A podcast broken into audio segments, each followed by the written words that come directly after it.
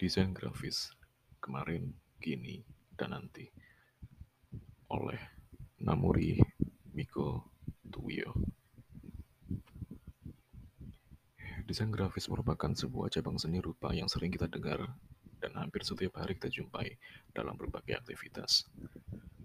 Anda juga dapat dengan mudah menemukan karya desain grafis dalam berbagai tampilan produk yang Anda konsumsi atau kenakan sehari-hari, seperti halnya di bungkus mie instan, minuman botol, snack, bahkan pada berbagai atribut fashion yang Anda gunakan, sering kali terdapat logo atau ilustrasi yang menambah daya tarik produk itu sendiri.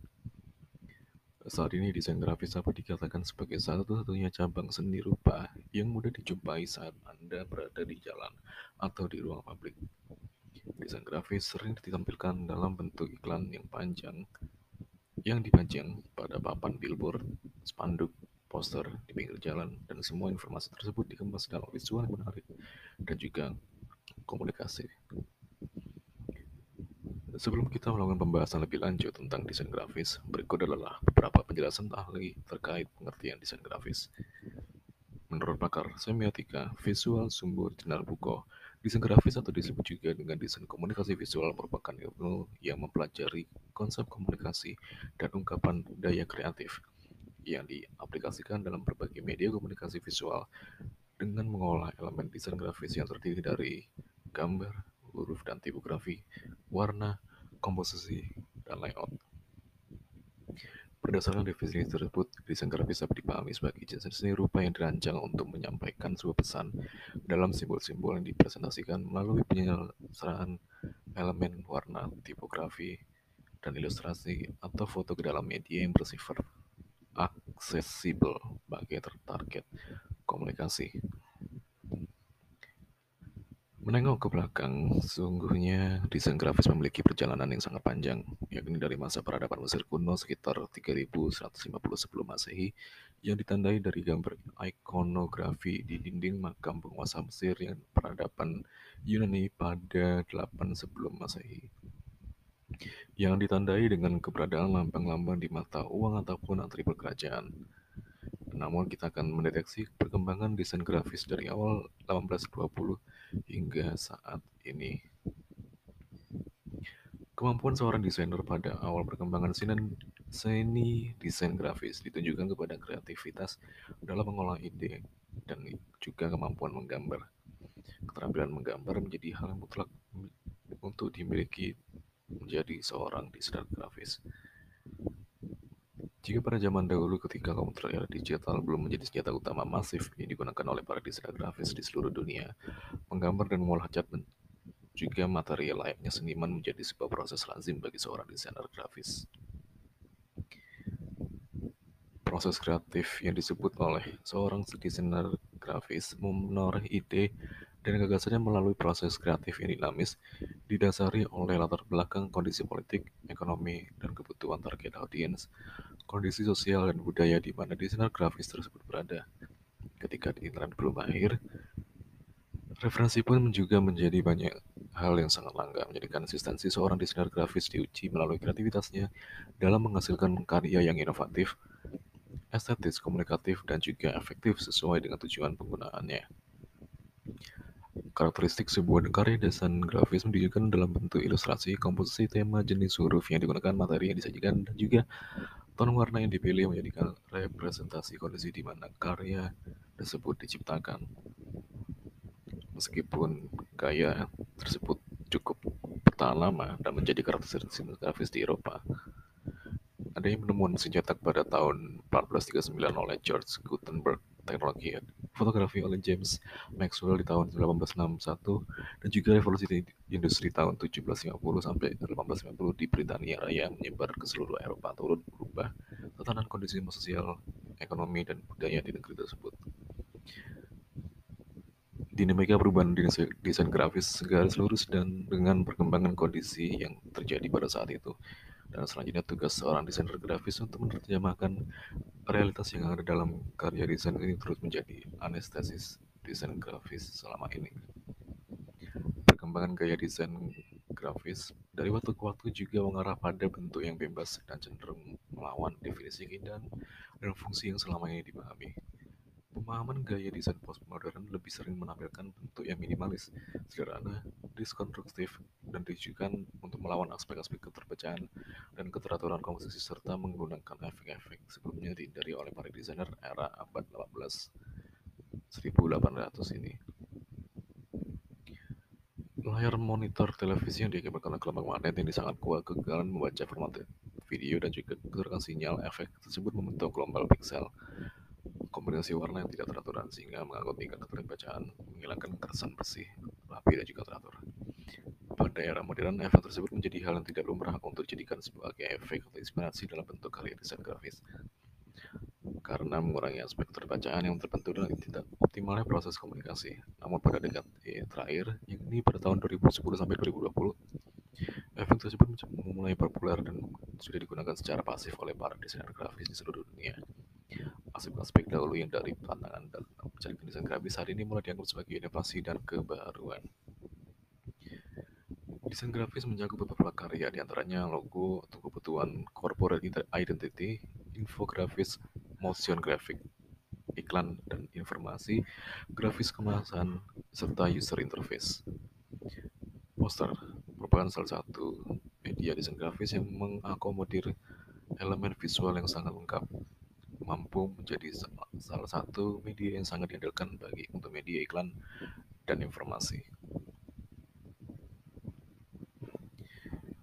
Berikut adalah desain grafis dalam, dalam menggaris waktu pada tahun 1820 sampai 1880 ada yang dinamakan American Book Type, merupakan desain yang diciptakan dengan metode pengalpresaian media umumnya yang merupakan kertas dengan kayu yang telah diukir, dicukir, dicukil bentuk gambar atau tulisan tertentu. Kemudian tahun 1830 sampai 900 itu gambar Victorian yang merupakan gaya desain yang lahir pada masa pemerintahan Ratu Victoria yang berkuasa pada Britania Raya pada tahun 1837 sampai 1901. Selanjutnya adalah 1870 sampai 1914, yaitu adalah Lambel Epeque. Menjadi penanda masa keemasan di Prancis sebagai berakhirnya masa perang Rusia tahun 1871. Selanjutnya adalah 1868 sampai 1928 yaitu Glasgow Style. Glasgow sejatinya merupakan nama sekolah seni rupa yang cukup berpengaruh di Skotlandia pada tahun 1870. Glasgow berkembang menjadi memberi pengaruh dari karya-karya siswa yang secara kreatif memberikan kontribusi terhadap gaya baru yang dikembangkan dari proses kreatif mereka. Selanjutnya adalah 1880 sampai 1914 itu Art Nouveau. Art Nouveau merupakan aliran seni rupa yang memiliki karakter cukup identik dengan gaya Victorian dan juga Glasgow. Art Nouveau mendekorasi bentuk-bentuk alam seperti bunga, tumbuhan, serangga, dan lengkungan garis yang terukir dan presisi. Tahun 1905 sampai 1915 itu adalah plakat stil merupakan sebuah gaya seni desain yang lahir di negara Jerman dan diperkirakan berpengaruh pada tahun 1905 sampai 1919. 1909 sampai 1944 itu adalah gaya futurisme Futurisme merupakan sebagai desain yang dikenalkan oleh Filippo Tommaso Marianetti di Italia menamakan keprintanian raya rahasia gaya futurisme berkembang tahun 1904 sampai 1944 dan menjadi bukti respon positif penemuan teknologi yang mempengaruhi budaya dan juga perilaku manusia saat itu. 1914 sampai 1932, konstruktivisme merupakan sebuah gaya yang diawali dari gerakan yang terjadi di Rusia pada tahun 1913 hingga 1932. Gerakan ini memiliki spirit dalam membangkitkan kehidupan masyarakat industri modern dan pemahaman tata ruang pada masa itu. 1916 sampai 1924 ada Dadaisme, 1917 sampai 1913 31 ada Destil, 1919 1939 ada Art Deco 1919 sampai 1933 ada Bauhaus 1923 sampai 1940 ada The New Typography 1914 sampai 1915 ada World War One era 1939 sampai 1945 ada The World War II era 1946 sampai 1964 ada Post World War era 1945 1970 ada views metafor hingga hingga tahun 2002 sampai sekarang yang terakhir adalah flat design flat design sendiri merupakan salah satu gaya desain grafis yang berkembang dan menjadi tren penting pada satu tiga liter 2020. Di sela-sela itu juga terdapat masih banyak jenis-jenis desain lainnya yang beragam setiap eranya.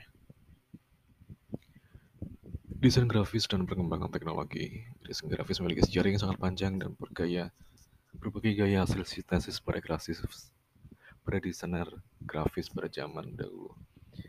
Begitu variatifnya menyebabkan beberapa gaya masih sering digunakan dianggap masih relevan hingga saat ini. Sejarah merupakan pembuktian bahwa berbagai temuan buah pemikiran para kreator tidak akan hilang di telan masanya. Memasuki era digital, hal pada zaman dahulu dianggap sebagai imajinasi atau masa depan. Kini telah menjadi berhasil diwujudkan menjadi bagian dari kehidupan umum manusia pusat perkembangan teknologi menjadi biang dan segala pertumbuhan. Manusia di seluruh dunia ditawarkan untuk segala bentuk kemudahan secepatnya dan kenyamanan membentuk kehadiran teknologi di mungkin tidak mungkin diabaikan. Kita telah memasuki era revolusi 4.0 yang di mendistrupsi banyak hal baik dari segi ekonomi, industri, budaya, sosial, dan juga pendidikan. Revolusi Industri 4.0 memiliki nilai tawar dan posisi yang cukup berarti saat ini karena semua produk dalam konteks industri memerlukan desain grafis baik sebagai entitas maupun beberapa ya elemen estetika. Peranan desain grafis dalam industri sangatlah kuat karena berbagai produk dihasilkan oleh para produsen perlu media promosi agar sampai kepada konsumen. Dan media promosi tersebut adalah kemasan visual yang menarik sehingga mampu persuasi target market untuk membeli produk yang ditawarkan. Kita akan membeli kembali sejarah bagaimana posisi desain dari perkembangan era revolusi industri dari 1.0 hingga 4.0. Perjalanan revolusi 1.0 dimulai sejak ditemukannya mesin uap hingga saat ini pada masa 4.0 yang dimasuki era digital. Internet mampu menghubungkan perangkat digital satu dengan perangkat digital lainnya melalui gelombang dipancarkan satu oleh satelit atau fiber optik sehingga mengirim pesan teks, gambar, dan suara dengan cepat dan, dan detail. Selanjutnya adalah software desain bajakan di era teknologi informasi. Dari internet sangat membantu para desainer grafis dalam mengakses peranti lunak software secara mudah. Selama ini, software desain yang cukup populer yang sering digunakan yaitu adalah CorelDRAW, Adobe Illustrator, Adobe Photoshop, dan InDesign. Software CorelDRAW menjadi sangat populer di kalangan pelaku industri percetakan. Apalagi dengan adanya Adobe Illustrator dan semua produk dari Adobe sendiri juga menjadi banyak banyak peminat oleh para desainer. Selanjutnya adalah Undang-Undang Hak Cipta Nomor 28 2014 Pasal 13 ayat 3 disebutkan bahwa setiap penjual barang bajakan, termasuk para retailer komputer dan perangkat lunak dapat dipidana hidana penjara paling lama 4 tahun dan dikenakan denda sebanyak 1 miliar rupiah. Tidak dapat dikemungkini bahwa keberadaan penggunaan software bajakan curut membantu para pelaku industri kreatif di Indonesia untuk tetap berkreasi mengikuti perkembangan desain di dunia. Selanjutnya adalah agensi iklan dan perkembangan media. Desain grafis menjadi salah satu komoditas yang ditawarkan oleh agensi periklanan.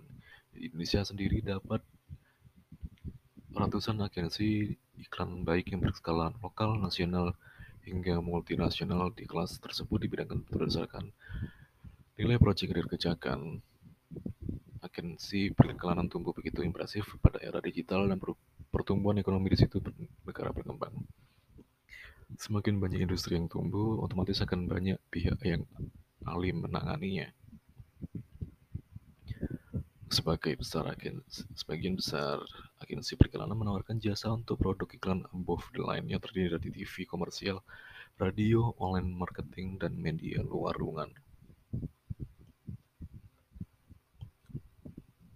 Dalam membentuk rancangan iklan hingga menjadi sebuah karya yang bisa dinikmati memiliki proses yang sangat panjang. Proses pertama diawali dengan menganalisa produk yang diiklankan hingga proses di mana semua karya dianggap final, maka tahap tersebut bekerjasama dalam berbagai media sesuai dengan range yang telah ditentukan.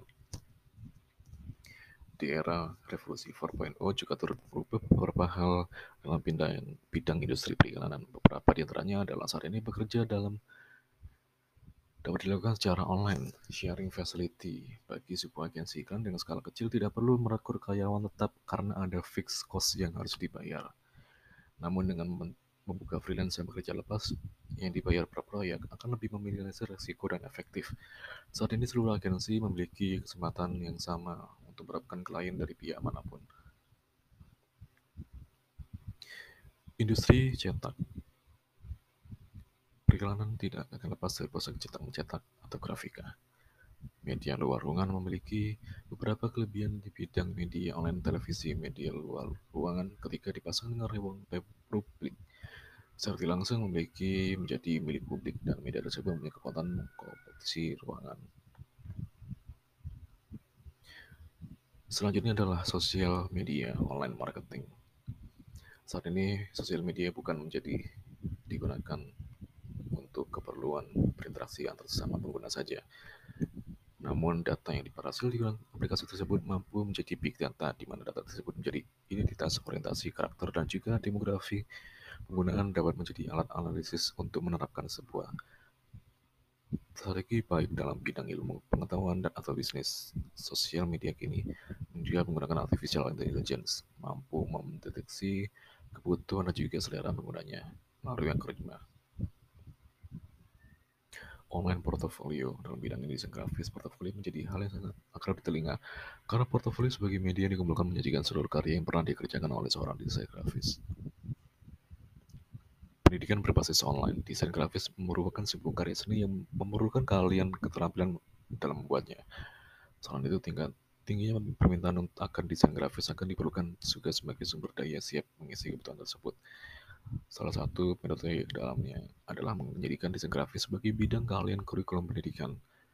Pemerintah melalui lembaga perguruan tinggi, sekolah menengah dasar, kejuruan, ataupun lembaga pendidikan informal mendorong pendidikan umum, mutu, dan kualitas membina SDM setiap bekal keterampilan dalam bidang desain grafis. Desain grafis di arus perubahan. Disrupsi menjadi kar terjadi yang terjadi ternyata tidak membuat semua bidang tidak ter, ikut terpengaruh dalam mengalami perubahan. Beberapa bidang yang tidak terpengaruh oleh arus disrupsi adalah kebutuhan dasar manusia, yakni sandang, panganan, papan, dan juga hiburan. Desain grafis juga tetap masih ada di berdiri di elemen yang kuat, menciptakan aspek estetis pada kebutuhan di atasnya. Di antaranya adalah kuliner, olahraga, pariwisata, spiritual, keagamaan, publik, budaya seni, tradisi, tradisi medis, periklanan, pers. Sekian. Dan Selanjutnya adalah prediksi. Yang pertama adalah keberadaan printer 3D banyak diprediksikan akan menjadi salah satu komoditas yang menjadi peran yang cukup besar di, di beberapa bidang dan keberadaan internet, artificial intelligence, dan juga teknologi printer 3D yang semakin canggih tidak menutup kemungkinan akan mempengaruhi sektor pendidikan, medis, hiburan, dan juga komunitas fisik. Yang kedua adalah virtual reality yang pada tahun 1990 hingga dewasa ini berhasil dikembangkan untuk meningkatkan performa dan juga sensasi dalam bermain game. Nantinya teknologi virtual reality menyatakan sebuah tubuh manusia seperti kacamata dan menjadikan bagian dari kehidupan manusia lainnya smartphone. Kecanggihan peralatan ini memungkinkan seorang berkomunikasi dengan online dengan jarak yang jauh menemukan sinyal gelombang yang dipancarkan tidak perlu digenggam secara handphone. Teknologi dapat mengakses objek fisik yang menjadikan secara virtual. Yang ketiga adalah desain poster dan logo tidak lagi harus dikerjakan oleh desainer grafik profesional.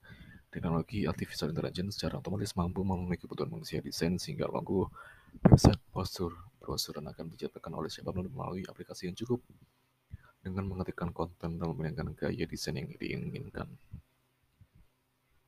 Sekian rangkuman dari buku desain grafis kemarin, kini, dan nanti. Saya Rinity Alif Dewananta, NPM 180 Terima kasih.